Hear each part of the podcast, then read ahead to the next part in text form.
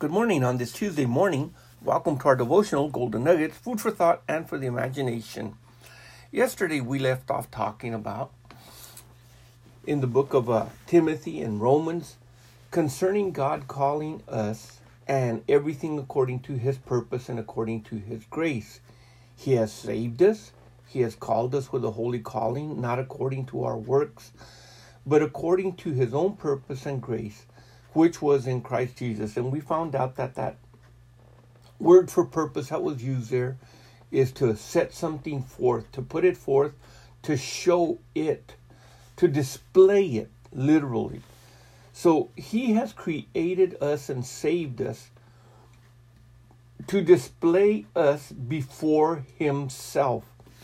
When we think about it that way, a lot of people, when they accomplish something, they for themselves, uh, they win or or earn a trophy of some sort, uh, whether it's some type of a certificate or some type of a thing that they can put on a mantle, and they set it where it can be seen, where it can be placed, where it can be looked at.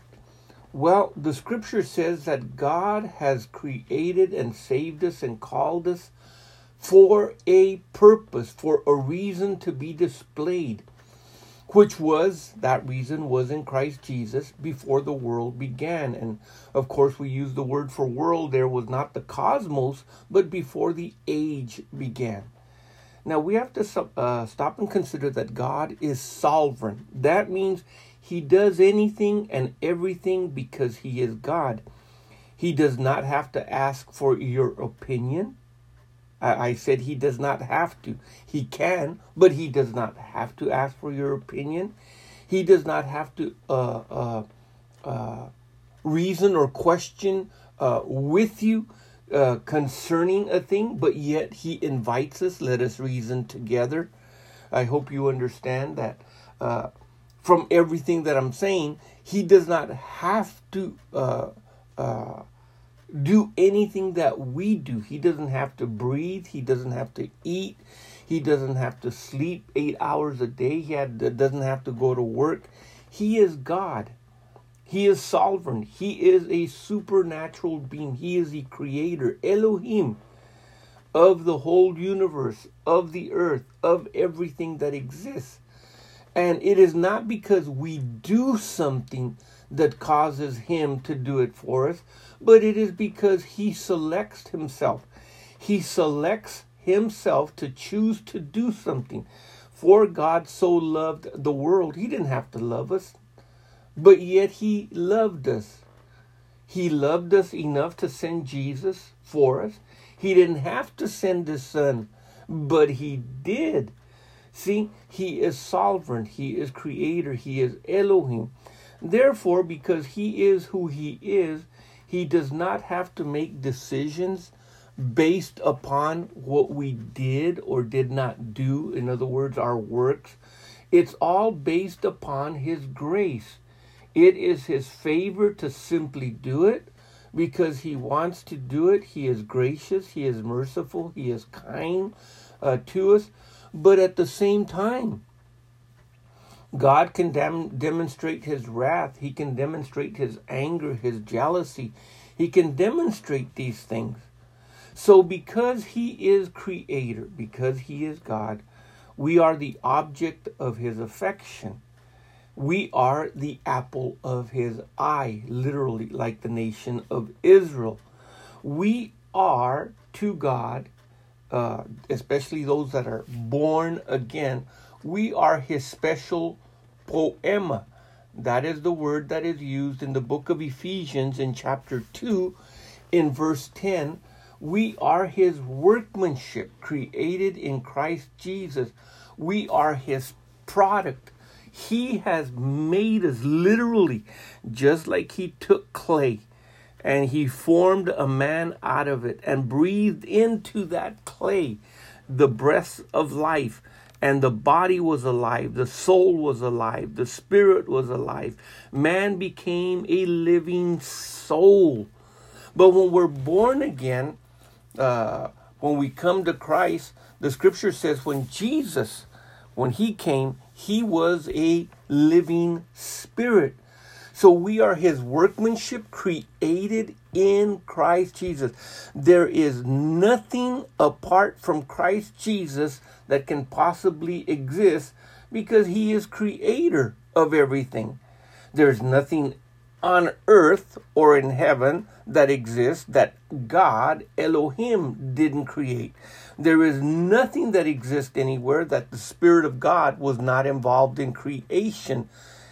In all of these three things that I have said, God the Father, the Son, and the Holy Spirit were involved very specifically in the creation of everything. The scripture calls uh, the Spirit of the Lord, which we would we would say the Spirit of Je- of, of Jehovah, but the Spirit of the Lord. He says, "Where the Spirit of the Lord is, there is liberty." That self same Spirit is the Lord. There is liberty there, and because there is that freedom, then it is because of Him. Where He's at, He's going to cause these things. Well, in the same manner the scripture says we are his workmanship. We did not sit down with God and plan how he was going to build or design or make the universe.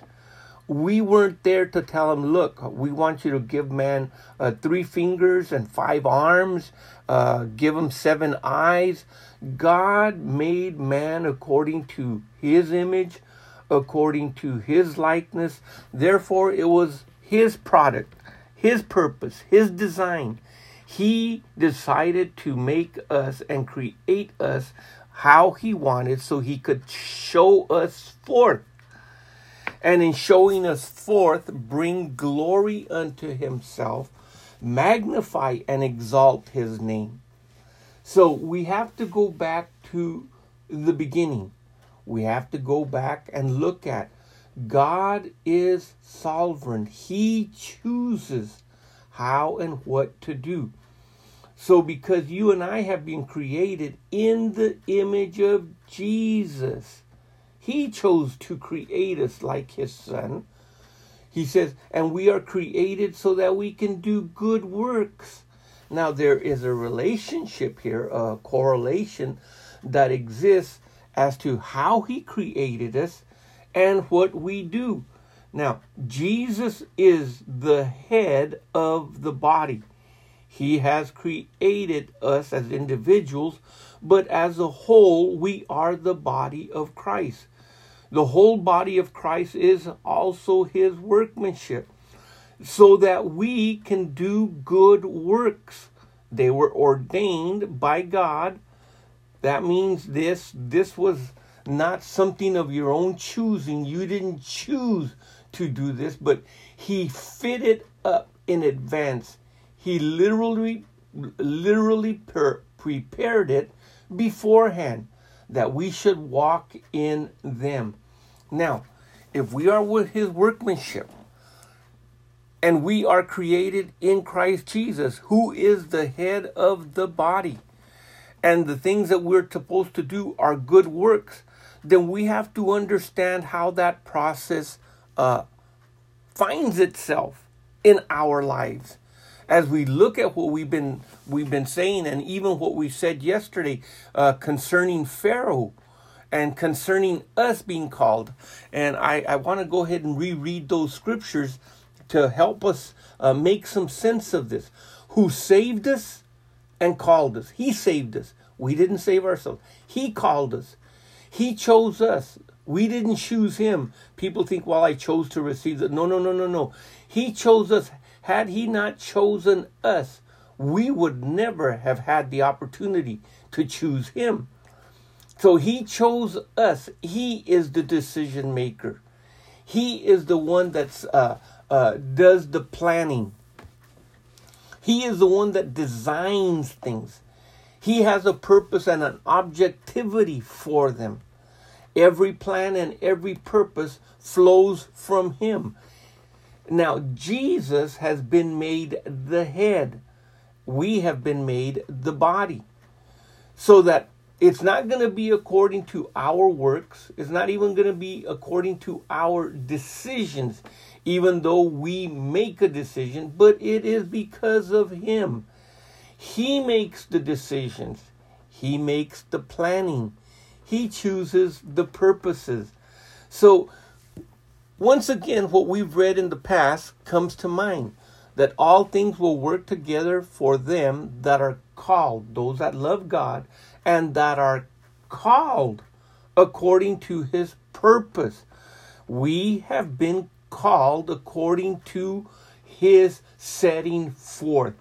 See, the, the scripture even uses the word God has set some to be prophets, some to be apostles, some to be teachers, some to be pastors. God is the one that has done the setting in the body. We didn't do the setting, He did the setting. Wherefore, when He called them, when He chose them, God chose them that He might set them in the proper place for the body, for the perfecting of the saints, for the work of the ministry, for the body to be able to edify itself, so that it can come to the unity of the faith so that it can come to the knowledge of the Son of God unto a perfect man.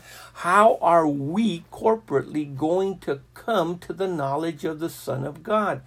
We come to the knowledge of the Son of God by receiving from the head the instructions that are necessary for the body to follow through. The head is the one that knows all the information and receives the information. The head is the one that's going to make the decisions and the decision that needs to be made concerning whatever needs to be done. It is our head that gives instruction to our body that something needs to be accomplished. Then all of those things are put together. All of those things are or, uh, um, coordinated or, or, or, or done by the body. It tells the hand, go ahead and grab this. It tells the arm, go ahead and lift this. It tells the shoulder. In other words, it has to be a unit. But it is because we have a knowledge of the Son of God. That knowledge comes from having, listen to this, having been face to face with the Master, having been face to face with the Lord. That's why when we read in the book of First Corinthians, uh, excuse me, Second Corinthians, we read where we were talking about the Spirit of the Lord. We read what is taking place there. It says, "Now the Lord is that Spirit." And where the Spirit of the Lord is, there is liberty. But we all with open faces, beholding as in a glass the glory of the Lord, are changed into the same image from glory to glory, even by the Spirit of the Lord. The creative power of God through the Holy Spirit is still working in you and in me, in the body of Christ, in the church, to get us to the point where we are continually changed and transformed. And that is going to take place by receiving the instructions that come from the head. All the instructions come from the head. So if we are, and I'm going to use the, the, the word continually looking at his face, being in his presence, uh, then there should be a transformation that should be that, that should be taking place in our lives. Now, the scripture says in Second Corinthians 4 6, For God who commanded the light to shine out of darkness has shined in our hearts to give the light of the knowledge of the glory of God in the face of Jesus. Now, consider it this way. If you were looking face to face at Jesus, if you were looking at him face to face,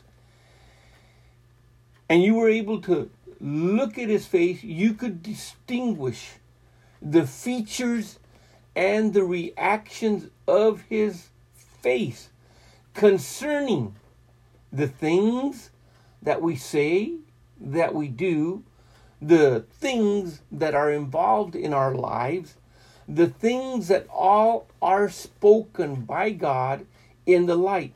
He gives us instruction walk in the light as I am in the light.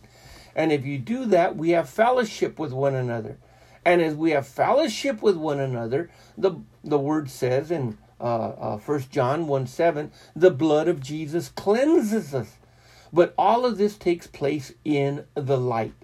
So the glory of God that is shining on the face of Jesus that we are to behold is also giving us the instruction, the knowledge of what we are to do for Christ because we have been before his face. Now, when we think about it that way, uh, that really says a lot. Well, consider this food for thought and for the imagination. We'll pick up here tomorrow, but until then, the Lord richly and fully bless you. Keep looking up. Both our redemption and our Redeemer draw near. In Jesus' name be blessed. Amen.